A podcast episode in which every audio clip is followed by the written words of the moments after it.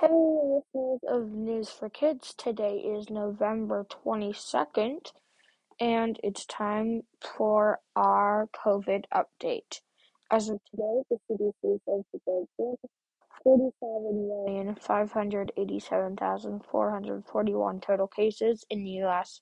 and 770,461 total deaths.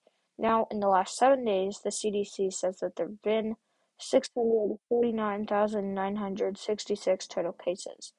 Now, our data for the vaccination rates has changed. It's now people that are 5 plus. So, 73.7% of people 5 plus have at least one vaccination. And everybody that's under 5, even if they got it right when it was available, they still won't be able to have their second shot um yet. They'll have it in the next couple of weeks.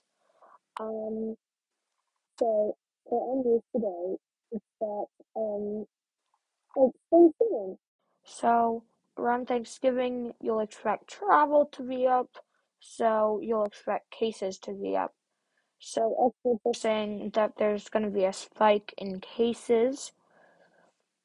Um which isn't like unexpected. It's probably gonna happen. It's more likely that it'll happen.